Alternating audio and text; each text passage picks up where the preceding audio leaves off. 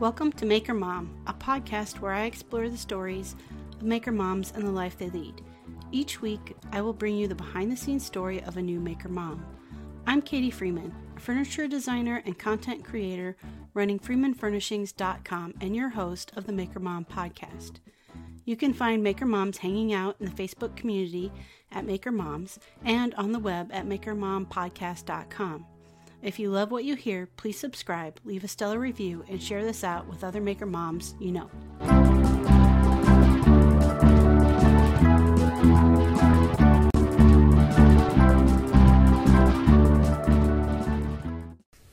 Hello, and welcome to episode 110 of the Maker Mom podcast.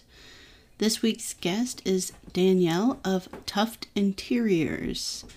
Uh, I had a really great time chatting with Danielle, and she definitely kept it real throughout the whole conversation. So I know that you're going to enjoy our chat just as much as I did. But before we hop into the interview, I want to give a big shout out and thank you to the patrons over on Patreon. So thank you so much, Christy Twisted Twine Woodworking, Christina B, Jeremy Spees, Sammy Go Sammy Lee, Lauren Oakley Soap Company, Sven Dwarf Sized Workshop, Rachel Moody Makes, Bonnie Tool Mom Bonnie, ToolMomStore.com, Laura Oakley Soap Company, Mary Lou Made by Mary Lou, Amy Bison Valley Carving, Dan and Kelly Reclaim Living Store, Brandy Studio Bay, Kathy One Girl and Her Tools, Ellen Little Bear Furniture, and Ethan Ethan Carter Designs. Thank you all so very much for your ongoing continued support helping me to produce two episodes a week. And with no further ado, here is Daniel Danielle of Tuft Interiors. Um, I am Danielle McKim. I am a mother of two. I have a almost four year old and just freshly turned one year old. I used to have a brick and mortar store for about five years in the middle of Charlotte.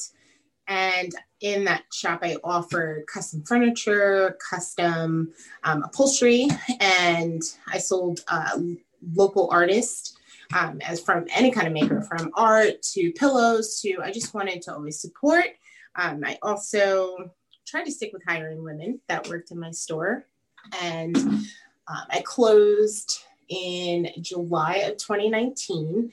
And at that point, I had been running, you know, what I would consider a successful business for five years, and I was burnt out. And I had to make some decisions of, you know, how to alleviate this burnout. Do you build your company? Or do you take a break? And I went with take a break. I was pregnant with number two. And, you know, a lot of people like just hire more. But that is a lot of energy and it takes a lot to find people that will love your business like you want them to love it and to kind of funnel the knowledge of where you're at and what you would like to see happen into another team of you know another group of people. So i decided to close and i wanted to just be on sabbatical and then covid hit. So that is that's extreme sabbatical right there. Yeah, like, yeah real deep into sabbatical, but you know, I'm glad I took the break when I did, and you know, it allowed me to weather this crazy time uh, way better than I could have if I was managing my business. Mm-hmm. Awesome.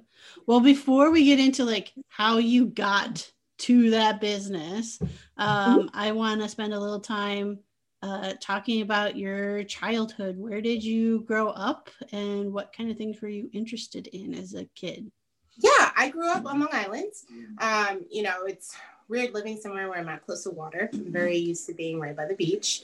Um, but I've always been creative, but I will say that um, the Danielle I am now, I think was shaped later in life. I think my parents were very nurturing and me being creative. I, you know, did my bedroom and you know, I remember doing those things, but it really was a passion that found me later in life. Um, once we got to Charlotte and we had our own place, and I wasn't, you know, in a room in college that already had all the furniture and stuff like that. Um, so it really was nurtured once I got to Charlotte. Charlotte is also a big furniture hub.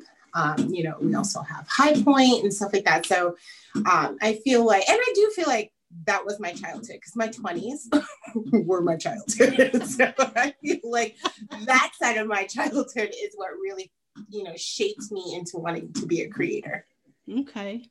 Um are your parents and everybody still like in Long Island area? No, they my parents moved down to South Carolina in 2002 or 3. I followed. I was in school upstate New York. Mm. I followed in 2004. And so we still have some other family members there, but you know, the the brood of us just moved down um, in 2002. Okay, awesome. Um what were your activities like in like high school time frame?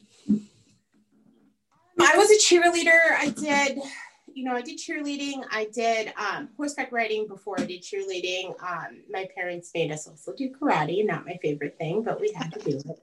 Um, so, yeah, you know, just pretty basic. okay.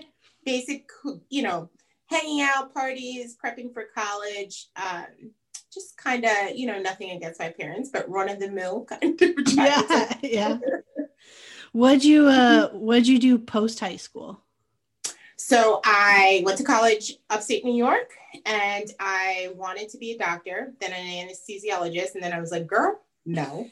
so um but the reason I changed my degrees as well, my the reason I transferred my mother, when they moved down here, decided to get her master's. She then went to Clemson and she said to me, You should look into Clemson. I think you would enjoy it. So I switched down here.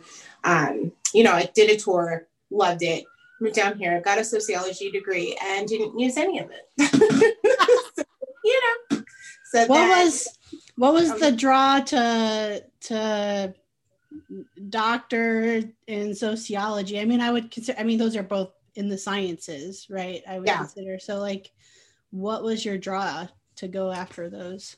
What when I was young, I wanted to be a doctor or and or an anesthesiologist. And I just think that was just me being young. I I just thought it was wonderful, you know, just how cool it would be to be a woman anesthesiologist. And then um, sociology as far as when you get into it and learning about society and how groups work and diversity and all that. I think it's extremely interesting. Um, but honestly, you know, if we talk about how college is ran now, it just, I needed a degree. I wanted something that was interesting and I wanted something that could kind of be applied to a few different positions. I didn't. I knew once I transferred, I wasn't into the long haul of education. My parents are, my brother is, like, but that wasn't me. Um, so I did something that worked for then and something I thought would take me into whatever the career may be. But I also happened to have graduated in 2008, which was late for when I should have graduated. Um, but I graduated into a recession. So things were very different once I got out of college. Um, but, you know, I, if I could do it all over again, I definitely would look into design or being a general contractor. You know, I'm mm-hmm. glad I had my degrees, but like I said, they didn't really serve me in the end. You know, so. any any chance you would still go after the the general contractor route? You know, I I think about that all the time. Like I, you know, we because I closed my business, I waffle between feeling like my career is done and there's nothing left to do, and also being like, you haven't even hit 40, you have so much life ahead of you.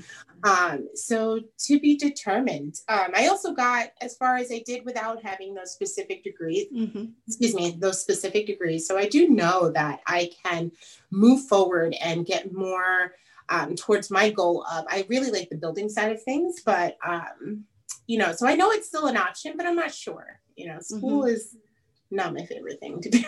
I'm such a hands-on person that it's, you know, I really I think though, I think though, as far as like general contractor, I, I may be wrong, but I've had I've had a couple women on the podcast that have gone and are now general contractors. I believe I think there's just a test. Like I think there's yes, like and a, you have to do a lot of hours. And, yeah, yeah, yeah. So it's not necessarily like classroom type mm-hmm. uh, education, right? It's different. Yes. Yeah. I definitely, I am one of those women that do a lot with my children, but I do think knowing myself, balancing kids this age and school, any form of it, um, is not quite where my mind is at right now. I get that too. Yeah, I totally get that too. Yeah, I know. So, yeah, uh, that's a good thing. That's a good thing. Yes. uh, So you mentioned, you know, you didn't really start getting into kind of the making side of things, design side of things in, until you um, got to North Carolina. And I think you said something about when you got your first house. Is when first apartment. First apartment. Okay. So uh, talk to me a little bit about about that. Like, what was the first thing you kind of got into making? Um, I in the beginning I was more of a flipper, so I'd find things. You know, I when you live in an apartment, people get rid of a lot of things. So it was always fun on garbage day. Um, and so I got into re- refurbishing things. Mm-hmm. And, you know, it started with just let me do stuff for my apartment. Then that grew into, oh, let me do something for your baby shower or for your new apartment. And then that led to, I would love to start selling these pieces. Um, and then from there, when we bought our first home, that was when I was really able, because you have a lot of limitations living, you know, in mm-hmm. an apartment. I was really able to explore truly, you know, making things and building things and remodeling. We did all of our home ourselves, and um, you know, so it was. I think you know something that I was always interested in, but until I became a homeowner, I wasn't really able to run with it. So that was when it like really took over my mm-hmm. life. And it's just like, oh my gosh, I have so many I have so much potential because nobody can tell me no. whatever I want to do, except my husband. Right. He can right. tell me no. yeah, right. he gets a little bit of a say, right? Uh, um, so refurbishing, were you using any tools with any of the refurbishing? Basic tools. I was that girl that would sand in her apartment. I know my neighbors did not like me. Um, so I had very basic tools, um, you know, drills to be able to hang, hang, things and anchor things into the wall. But really, when my husband and I got very serious, I remember uh, one of our first like real Christmases, he got me a whole Ryobi kit.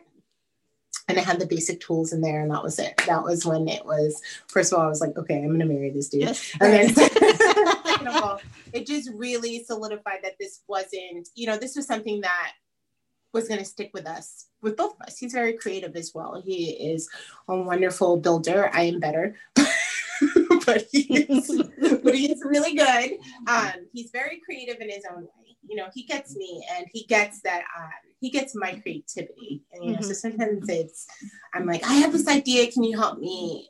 You know, make it real. And so he will come in with, you know, the backup that I need to make things work. So we're a good partner or a good duo like that.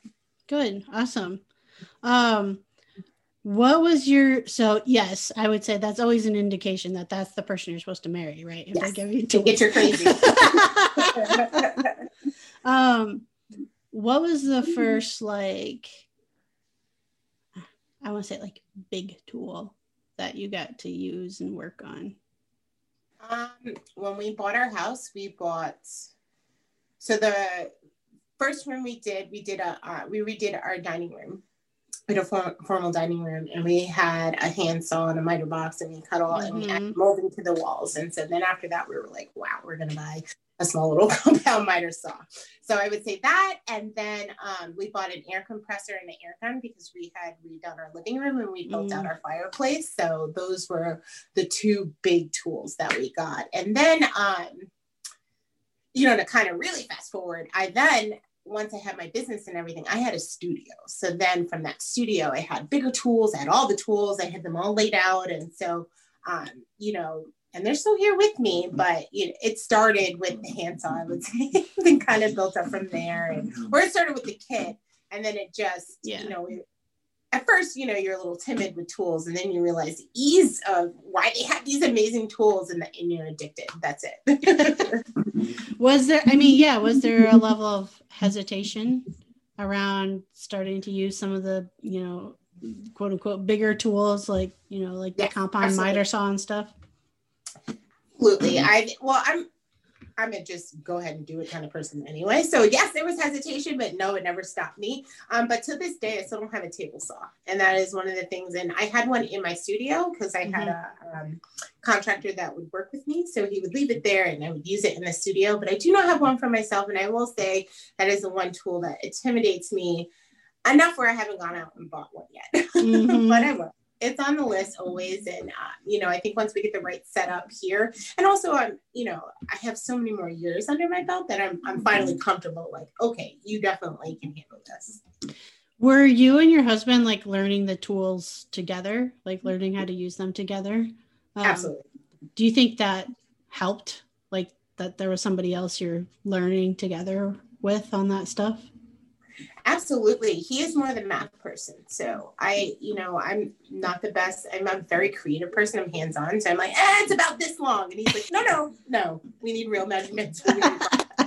Um, so he really comes through with that kind of, um, you know, fine tools that, I maybe don't have. Um, and then for me, though, I would consume so much content on Pinterest, Google, you know, any way I could find how to use things that I didn't know, how to tackle projects that I couldn't figure out on my own. Um, so I think, you know, for me, that's, and, you know, that's where I learned a lot. But for him, he also had jobs where he, um, he's an amazing tiler because he did tiling at home for a full summer. So he's very good at that kind of precision work. Okay. So where do we get into like the decision to go with a brick and mortar store? Because that's a big undertaking. Like it was huge. It was. I look at myself and I'm like, "What the fuck were you?" I'm sorry. like, what were you thinking? But at the same time, I'm so proud I did it. Um, but what started it was I, you know, after a while we moved into our home and I had a corporate job. And what I loved about that job is it allowed me to run with my hobby because I moved from service industry. I managed a restaurant. So those were very erratic, long hours. And then once I moved to a nine to five, I had weekends and it was crazy because was like, what is all this time? And so I could really dive into these projects and really, and I really realized how much of a passion I had for it. And so I'm sitting at my corporate job, and after about three and a half years, I knew that it was time to figure out what was next. And at that point, I told my husband, I'm just going to run with this business. You know, we didn't have kids, it was the right setup to be risky. Um, and so at that point, I didn't know I wanted a store. And so I started looking around for places to consign. And then I realized, you know, you know, I did consign places, so it's mm-hmm. not that I skipped that step, but I did. And then afterwards, when I was looking for better places, bigger spaces, it kind of came down to a numbers thing, where I was like, you know, what I'm paying here versus getting my own space, and you know, not having the limitations of other people's creativity, because some places will have a specific yeah. kind of aesthetic. Like the first right. place I started working was very rustic and I had a lot of shabby chic stuff. I will not do that anymore. So when you start moving into the like vintage custom upholstery side, um, you know, it just it's more elevated kind of selling. So you pay more for that. And so I was just looking around and I was like, oh, I can kind of have my own space. Now hindsight is 2020. consigning under other people takes a lot of the responsibilities off of yeah. you. You don't have to worry about your taxes. You don't have to worry about being there, like, you know, all those things. But I say a lot to say, um, you know, I just was looking around and I just started looking at places and I got a lot of no's. People were like, ah, retail doesn't work here or this or that. And then one day I saw the place that landed to be my store and I called the owner and he was just like, oh, I love that idea. Cool. And that was it. Like he didn't want a 10, you know, a 10 year right. plan. He didn't want all these things. He was just like, if you can afford it, I'm right. here for it. You know, and I love that. And that worked. And, you know, he was a landlord. So there were times I wanted to like bang my head against the wall with some things, but that really I think that it was almost serendipitous that I found that space because he had the the laid back mentality that I that I needed, you know, mm-hmm. because I was throwing myself into it. And it's not to say I, you know, I did start with the business plan. I did do all those things, but I feel like, you know, a lot of people ask me, like, how did you just jump into it? And I was like, I'm a fuck it, I'm gonna do it person. And that's mm-hmm you know, finding a landlord that, you know, ran with that kind of personality, it worked really well. I, you know, just I took a passion and I ran with it. So kind of, and you know, my husband was scared the whole time. well, I would say everybody was scared. Yeah, I mean, I would say, I would assume that even though you're a run with it kind of person, I would assume there was a level of fear absolutely for you as well. I mean, 100%. Yeah. So when you when you were consigning and then getting into your own shop, like you said, okay, you know, you're you're not doing shabby chic type stuff anymore, but like what kind of stuff were you were you making at the time when you started? When I first started, I was very much, you know, just I wanted to distress a lot of things. Mm. I loved having, you know, different layers of paint and um, I was always into upholstery, but it was more so um, on smaller scales. And then my skill set grew. And um, also, I think my eye for vintage pieces grew. You know, you kind of you kind of go off with what what you see, and I think that I love that I live in Charlotte because I found a lot of different furniture. This is a very different game than um, a lot of other states, and so I think that I, would, you know, I was lucky to be educated in North Carolina about furniture. And so, you know, my skills grew and the things that I was seeking grew because I wanted to find pieces that people would have for a long time. You know, I love having a statement piece or that one thing you buy and you're like, oh, this unique little thing, you know, caught my eye. But I really wanted to move into pieces of furniture that um, that's what got me into reupholstery. You love this piece. Let's make it work for you now. You know, mm-hmm. you love this dresser, but the finish isn't working. You know, so I really moved into that realm of honing in on pieces that were heirloom pieces to, pe- to people, and I wanted to make them better, as as opposed to you know that you know live, laugh, love. Yeah, yeah. sign on the wall. right. So, um, you mentioned like early on about High Point. Mm-hmm. Um, I don't know if any, I'm familiar with what High Point is, um, just because uh, furniture designer is something I'm chasing after, but I don't know if people, you know, listening to the podcast will understand that reference. So I don't know if you want to spend some time just like talking about what is the furniture environment of North Carolina and like why is that? Do you feel like such furniture an important North Carolina is a huge hub for making furniture. So your Bernhardts, your um now I'm losing all my ideas, yes. all the names, but it is really the central portion of this country of where a lot of pieces come from. So what High Point is is basically the Super Bowl of furniture. This is where a lot of businesses go to shop what they're going to put on their floor. And so they will, you know, you have small businesses. It's, I should say, it's bigger than my small business because you need to be able to produce on a larger scale. Mm-hmm. So I wouldn't go there with just what I would put on my showroom floor. I would need to be able to make, let's say, a hundred of the couches that I maybe had. Right. So it's something that's you, you, scale up, but or you work towards that portion where you get to mm-hmm. get to that point. Um, but it is just showroom after showroom of amazing pieces of furniture, you know, design trends, what they think they may be, um, and just limitless options of where you, it's just it's like nothing I've ever seen, and it's just it's you get to meet people that you've met, you know, talk through talk to around the country, and a lot of people descend on High Point. It's about a week long, and it's just it's just a creative mecca. It's yeah. It, it's almost you know my the first time I went my friend, she was like, I was like, why aren't we selling it? She was like, when you get there, you'll see. And so I remember sitting on the car ride back, just being like completely overwhelmed by all the amazing I saw, and I only spent one day. As a bit when it's a week long, it's just right. It, you can't walk it in a day. It's just insane. Yeah. Um, yeah i've never i've never been personally but um it's a lot. It's a lot. Yeah. it is sensible shoes, you know, pack for water and you know, have a plan. Like uh-huh. it's amazing though. But it's something if you are able to go, because it's free. Yeah. Um, you should do it. And if you're into furniture, you should do it. But um, for me and my business though, I kind of, you know, I I'm such a person that um, looks for ways to just advance my business. And so through that, I found someone that kind of worked with a lot of vendors at High Point Market. And so crazily, I bought a warehouse of all these couch frames and chair mm-hmm. frames because for me, I love doing upholstery, I love custom furniture, but I'm not building ground up. You know, there's mm-hmm. not enough hours in the day for me to do it personally. And then when you had a business already and everything like that. So that was kind of my back way into High Point Market because at that time when I met him, I didn't quite know what it was. Mm-hmm. And then I bought into the warehouse and then just visiting and I figured it out. And then when I went for the first time, I was like, oh my God, you know, seeing it all. right, right.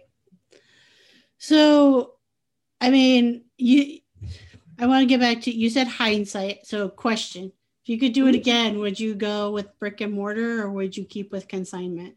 Oh, I go back and forth on that all the time. I think that for me, I didn't just do brick and mortar. I did workshops. I did custom upholstery. I did full on interior design. I did art shows. I did a lot of things out of my store. So it's very hard to disassociate what brick and mortar meant to me because I kind of I'm, you know, I took it on like a beast. I went all the way in and I said, you know, my husband would say throughout the years, you need to zone in on, you know, one or two things you want to do. And I'm like, I can't. The passion that I have for these things, for teaching people workshops, I'm not going to not do that. You know, mm-hmm. I'm not going to not reupholster you know all these different pieces because when i say reupholstery like i did a lot so i did at least i think um, six commercial jobs that were many, many pieces, yeah. you know, very large scale um, jobs. And then for that average couch chair. But when I went to Hickory, I would go with truckloads. It wasn't just a piece at a time. Mm-hmm. So when I say the custom upholstery, like I did a lot of custom. Yeah. Then on top of that, I created pieces for my store, and they're all my passion. So it's really hard to like I miss it so much. I do not miss the business side of it. I do not miss the emails, the contracts, the following up, the you know, I had to sue a contractor. I don't, you know, that part um, you know, is not my favorite part about the business, but I mm-hmm. really loved having this central location where I got to meet people and I got to hear stories and be parts of, be a part of people's, you know, families in a sense that I took something that meant something to them and made it better. And, mm-hmm. you know, just hearing how that affected them is something that's really contagious and I love and I miss it. But, um, you know, some of the things I don't miss is being shackled to my store. you know, just this was one of the first few Thanksgivings where Small Business Saturday wasn't a weight on me, you know, where the weekend wasn't a push to make sure I got great foot traffic. And so I, you know, I'm not here to complain about it, but there was a lot of responsibility mm-hmm. that comes with the brick and mortar. So would I do it again? I don't, you know, it's 70 30. Yeah. And it flip flops. and it flip flops what it is. So 70, I'm like 100% I'm here, I'm here, here. And then the other part's like, you know, so I waffle back and forth. But, you know, I, what I do know for sure is I'm a creator and I am a mm-hmm. maker and I am a person that doesn't turn that off. And so I need to reimagine what that means for me going forward. Hey makers, do you know Lauren of Rasp and File Designs? Well, if you don't, you should definitely go check out her work. You can find her on Instagram, Rasp File Designs. Lauren is making all kinds of cool furniture and home decor pieces out of live edge uh, hardwoods and metal bases. Um, that's not all she does though, so you should really go check her out and see what she's up to, especially as holiday seasons are coming up. And I know all of us makers really enjoy making our own Christmas presents, but perhaps you're running out of time, so you want to maybe go check out Lauren She's in the DC area, so especially those who are close uh, location wise to her. So go ahead, go check her out at Rasfile Designs on Instagram, and let's get back to the episode.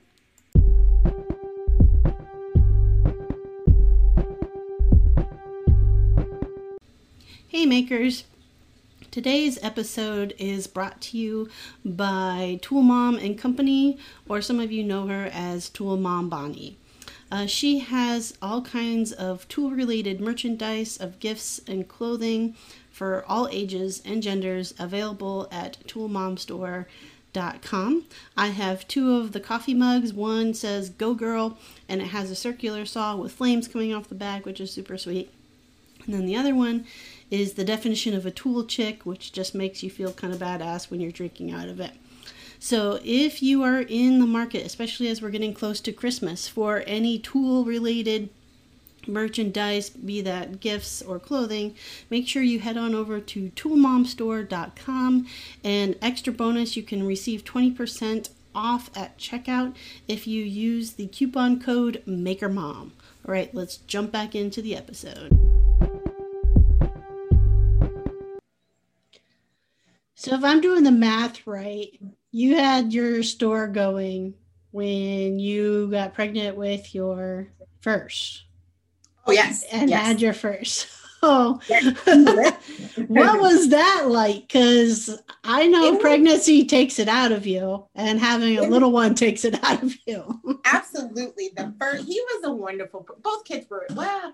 He was a wonderful pregnancy. I will get to the second later. Um, but with Taylor, I I had a really good pregnancy with him. I was tired in the beginning, but I never had morning sickness or any of that. So once I got over that initial hump, I was like, let's go, let's do this. Um, and you know, it was, I, I don't want to say easy, but I didn't have a hard mm-hmm. pregnancy. So it was just kind of like I did my job while I was pregnant, you know, and it kind of mm-hmm. just, we just, yeah. Um, and then when he came, I, I was risky. I shut my store. I literally put curtains up and a really pretty sign, and I, I'm on maternity leave, two months. Don't email, don't call me. I'll be back. you know, and I wanted to mm-hmm. make sure I gave myself that time because I am my own business and I know I'm small, but maternity leave is real and needed for women. And I didn't yes. want to, um, you know, pressure myself into this. And not to mention, design is like a whole relationship. So it is something where I was like, I can't be entangled in something that takes a lot of out of me mentally and physically while I'm trying to do something I've never done before. I've never been a mom. Um, and then, you know, once I had the kid and I opened, he just was with me all the time. He grew up in a store. He grew up around lots of fancy things as far as like you know vases he could break and stuff yeah. like that like, he would go to me go with me to hickory i had a pop-up little plate pen that I would put them in. And, you know, because like I said, when I would go to Hickory, I would go with a lot of furniture. So you had to sit there, label things, put pictures, tag things, what fabrics went with it. And it was kind of hard to do that go before you got there you know you because mm-hmm. you had to go over all the details with the upholsterers so he would just hang out you know and he you know hickory is about an hour and a half and he made that ride with me so often. And then as he got older his play space in the store got bigger. So at first it was in the back and then mm-hmm. i just carved out a space for him in the middle of the store. And it was kind of like i'm a mom and i own a business. Like that's it. Like, yeah. that's how you're walking into this environment and you need to know that you know i didn't shy away from breastfeeding. I mean i wasn't full on out in my front window. Right. but this is you know you are working with a mom and i never you know, I never backed down from that. you know, this is just how we get things done. And I loved every second of, and not to say it wasn't challenging, but I love that I have these memories of having a brick and mortar and my son there. That means a lot to me. And he remembers that. You know, we mm-hmm. drive past the store and he has this is where his love of trains came from yeah. because my store was right next to train tracks. So it was hard, but I did it on my terms and I'm so grateful I was able to do that what was what was it like your experience like in that space as far as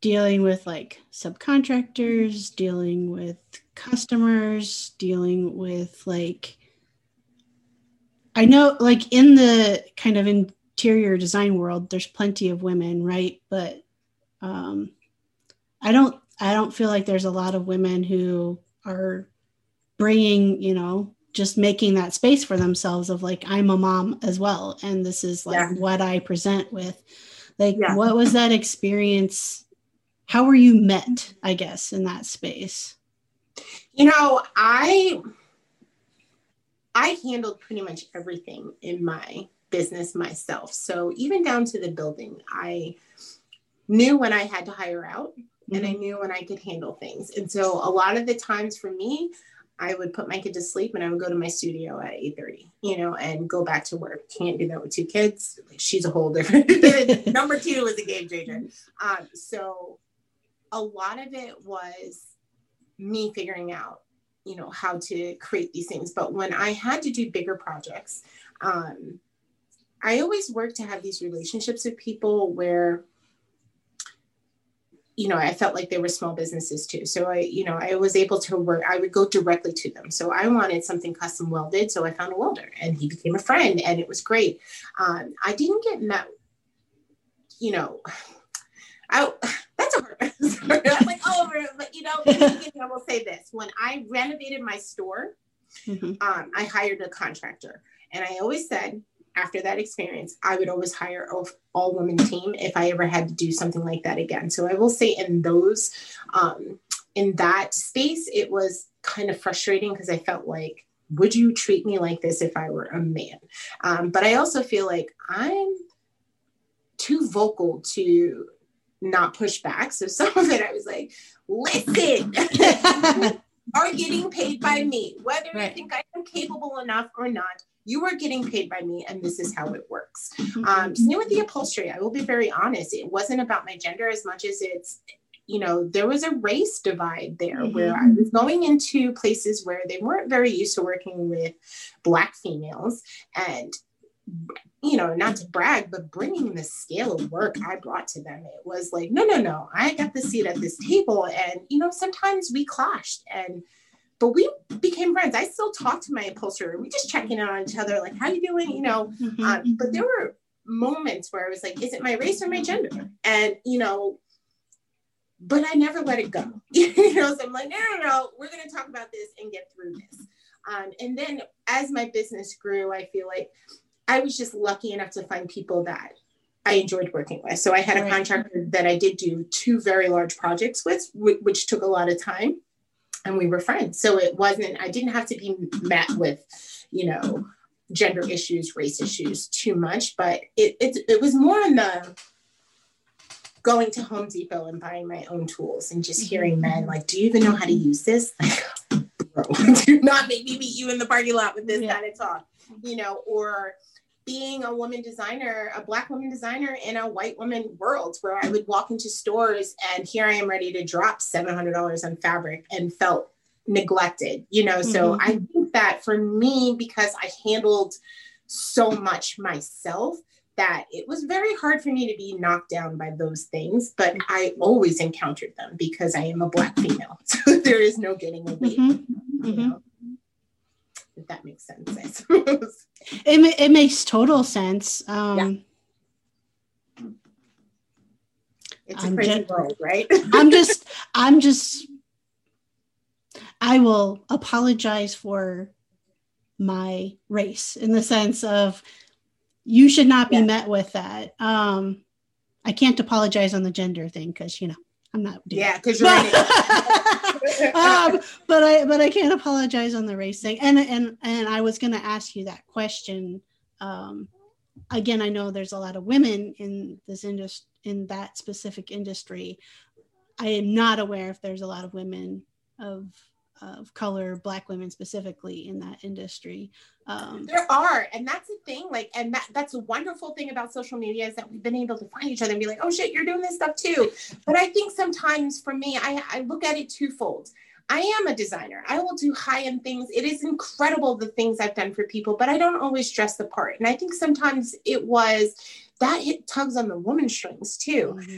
I just built something. I don't have time to look the part of what you think I should be walking into your store looking like. So even though I am dressed like a worker in my overalls and my boots and I don't have makeup on, I am still here to buy $700 worth of fabric. So I think sometimes it was you know, like I said, it's just hard to run sometimes from your gender and the things that are attached to yeah. that. Being a woman and feeling like you don't look the part, feeling like you don't deserve to be in the room, and then being a person of color and being like, am I not getting what I need because I'm a person of color? So I do think that, you know, it's there and i appreciate you saying that and i think now you know we have better eyes on it we're talking about it people are hearing these stories and look and reflecting on themselves and saying how did i aid to this? And how can i not do this anymore? You know i also happen to live in the south and you know there are a lot of things that affect that I, I look back on that I took in stride after five years of having a brick and mortar. And then when you have the time to sit down and digest all the things that you did and all the situations that you had that you didn't really have the time to go over in your head because you had a million and a half things to do, I just, you know, I can really pinpoint a lot of moments of just like, oh, this was a check for my race. This was a check for my gender. This was, a, you know, and I'm glad that we're in a position where we can talk about these things. And I appreciate you saying sorry. I know you don't you don't have to bear the weight of everyone in your waist, but it is very nice to hear, you know, that people are acknowledging that we need to change. Mm-hmm. we, do. Change. we do. And and I I want to hit on real quickly. Like I strongly identified with what you said about like just what you were wearing Yes. uh, and how that presented because I'm the same way, right? Like if I'm like delivering something or whatever, like I'm walking straight. Generally, it's like, okay, the finish is dry enough for me to deliver this. so, like we're loading it up and going, and I'm like a mess, right? Yep. Um, yep. And then overall, I don't present very feminine anyways but yeah. it's it's one of those things of like i've always wondered that too and it's it's something that i'm actually really self-conscious about about yeah. even being able to walk into those spaces like those interior yeah. designer spaces because they're very I'm, intimidating they're very intimidating and i'm like i have not worn makeup since high school.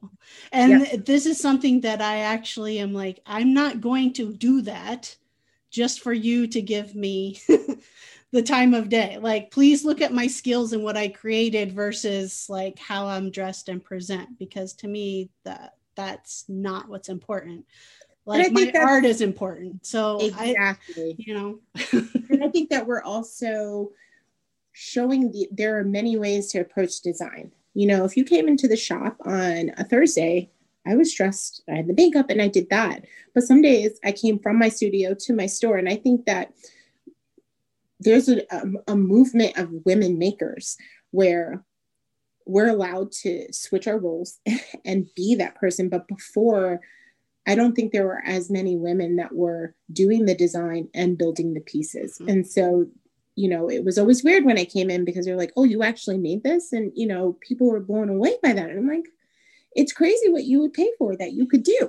Right. Just do it yourself.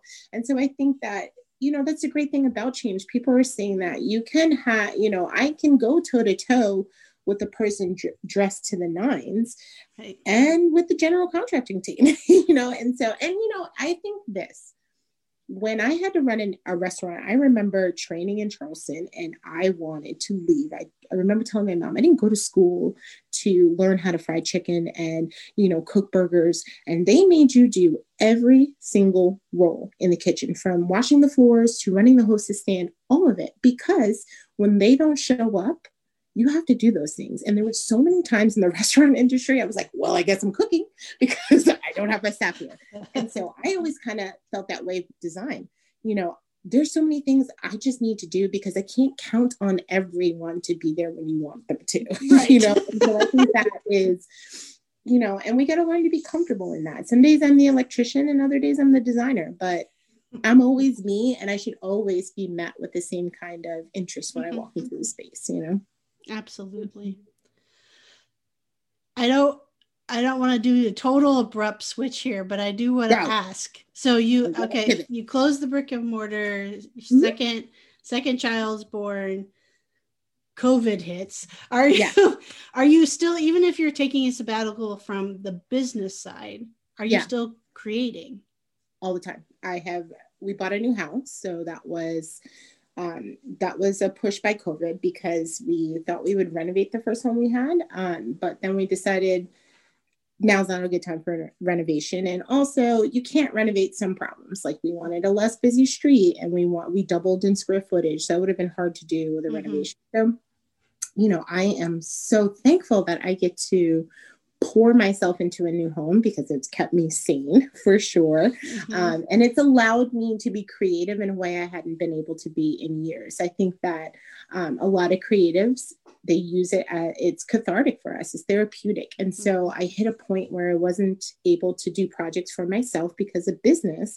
And also, I had a smaller home that had just it had been done all the ways it could be done. You know, we were busting yeah. at the seams. And so um, I think I'm even more creative now.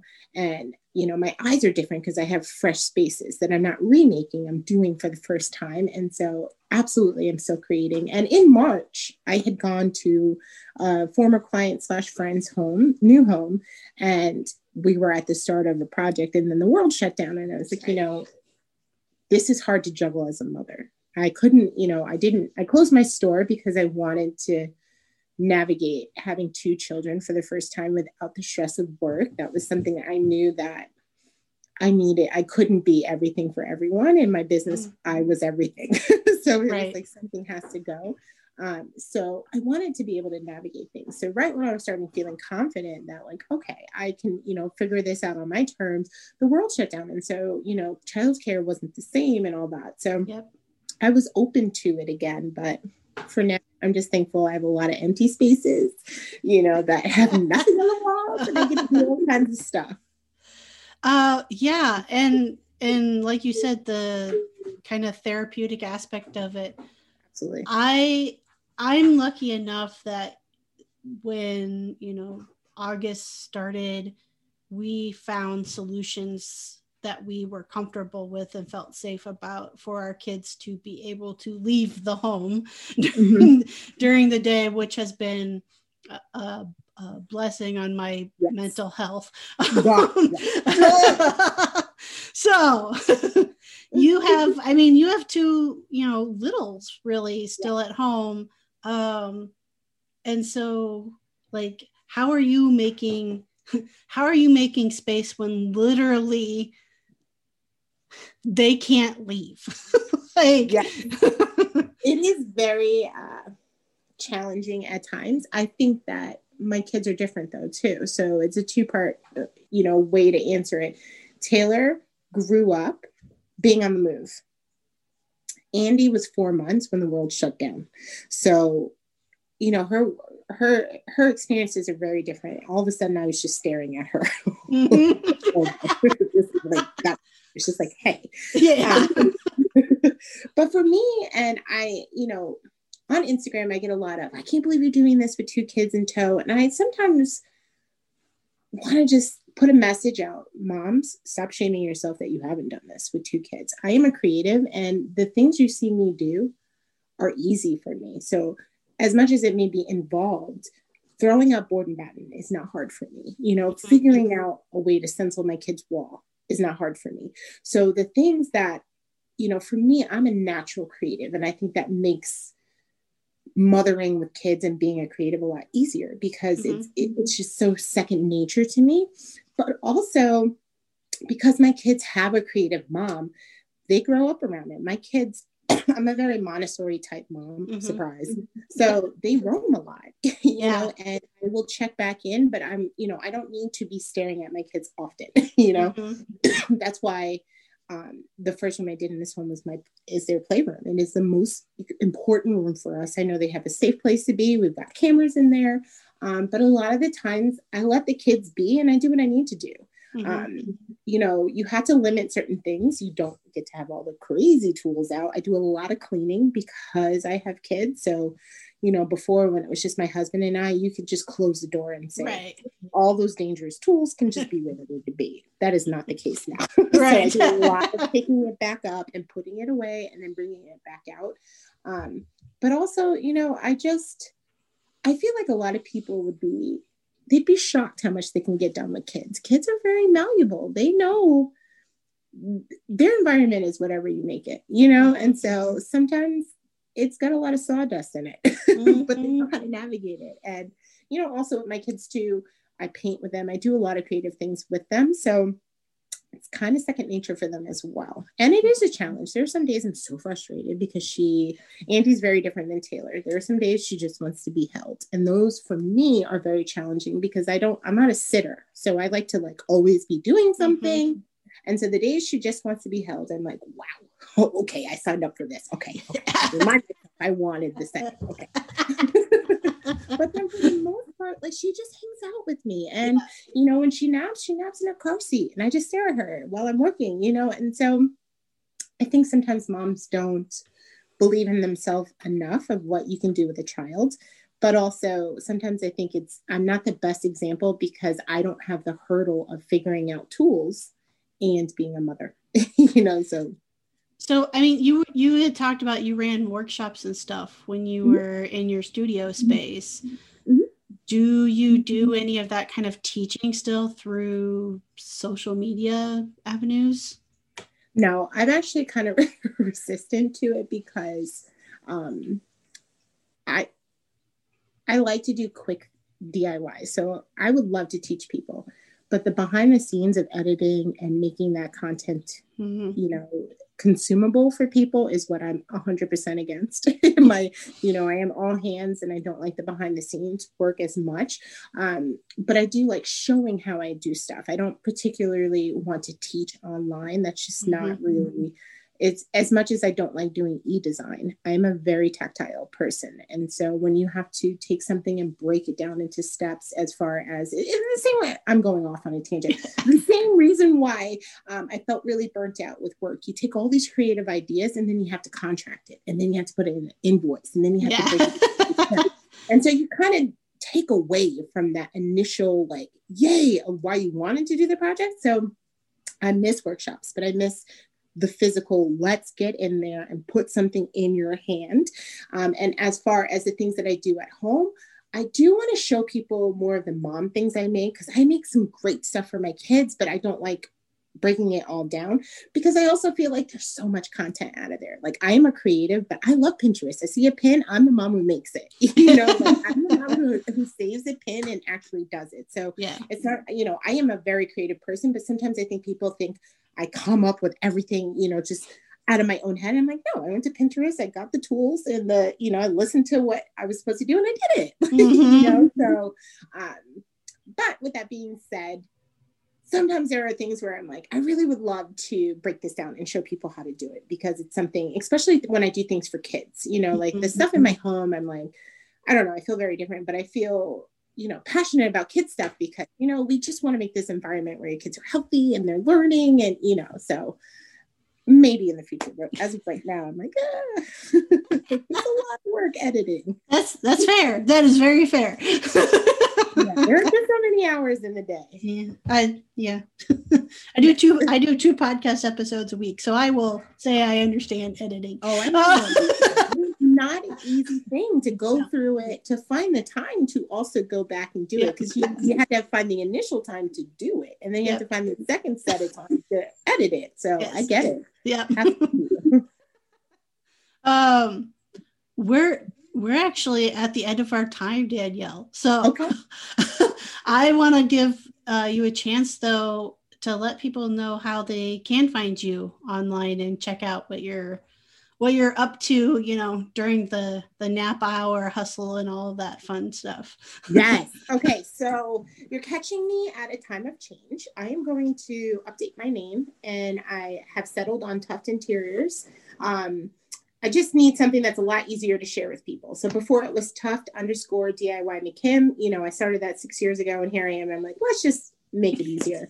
Um, but if you search for me on Instagram, what you will see is a smattering of um, true design projects I did for clients, crazy things I do with my kids, and everything in between. Um, I'm trying to also kind of backload some of the things I've done over the years. I'm sitting on a lot of content that I realize I'm so busy I never shared. Mm-hmm. Um, and uh, so if you're following along with me now, just know that I want to add even more content and um, yeah, I have, you know, so once you go to my Instagram page, you can find all the other ones. I don't quite have a website anymore because, you know, I'm just kind of stay at home mom vibes right now. but if you find me on Instagram, that's my favorite place to hang out. I love the connections I make there. I love that I can show little snippets of my life and, you know, it's fun and casual. Mm-hmm. You know, nothing too serious on my part. awesome. Awesome. Well, thanks so much for taking the time to chat with me today. I very much appreciate you asking me. I think, you know, it's amazing to have these, you know, networks of moms really, you know, diving into these topics that you don't really associate with being a mother too much. We are creators and we're mothers and they can coexist. And thank you for taking the time to seek people people out to talk about it. Absolutely. And yes, our biggest creations are our kids, right? We totally made that. your kid sometimes and you're like, I can't believe I made that. I know. Crazy stuff there. Yeah. All right, again, that was Danielle with Tuft Interiors, and I will include the links on how you can follow along with her in the description of the podcast. So, whatever app you're listening to the podcast on, just check the check the description of the episode, and you should see the links there on how you can follow along with her. Alrighty, so this is, as mentioned last week, going to be the last brand new episode for the year. The remaining episodes, I will be giving you um, a look at some of my favorite episodes over the past couple of years. So don't just think it will cover this year. I may surprise you and even go back to the first year. So be sure to stick around for those, and I will, of course, still be doing the more live and up to date intros and outros for those. So if there's any announcements coming, those will be there. All right, it is near the end of a year that has been kind of crazy. I think all of you will agree with that. Um, and I want to just say thank you so much for listening every week um, to both episodes, to the Wonder Women series and to the o- the OG Maker Mom series. Um, I appreciate each and every one of you so very much. Please be sure to follow along over on Instagram at Maker Mom Podcast. You can check out the link in the bio there. There's all kinds of things like how to join the tribe over on Patreon, get access to additional content, help support the um, ongoing upkeep of the podcast. Things like once we get up to 25 patrons, we're at 16 right now. Once we get up to 25 patrons, that will really help me out, allow me to be able to hire somebody to help edit and produce these, which frees up time so I can do even more interviews. Um, so things like that, and it also includes in the link in the bio uh, how you can get a hold of some swag so you can rep your favorite podcast when you're out and about. Um, you know, remember those days when we were out and about, um, and stuff like that. So check that out. Now, when I am not uh, interviewing and editing to make podcasts, you can find me designing and making things over at freemanfurnishings.com and at Freeman Furnishings across pretty much all of the social media. I am most active on a daily basis on Instagram and TikTok. And again, just look for Freeman Furnishings. So I look forward to seeing you over there. Um, yeah, have a great weekend. And uh, if you're anything like me, you are probably working on some last minute Christmas gifts to get done before the holidays. Um, or perhaps you're not. Perhaps you are chill. And I'm a bit envious of you if you get to be a bit chill this weekend. Um, either way, I hope you have a fantastic weekend and I will see you next week with some of my favorite Blast from the Past episodes. Thank you for listening to the Maker Mom podcast. You can connect with the Maker Mom community in the Facebook group page Maker Moms. And remember, if you enjoyed listening to this episode, please subscribe, leave an awesome review, and share this out with other Maker Moms you know.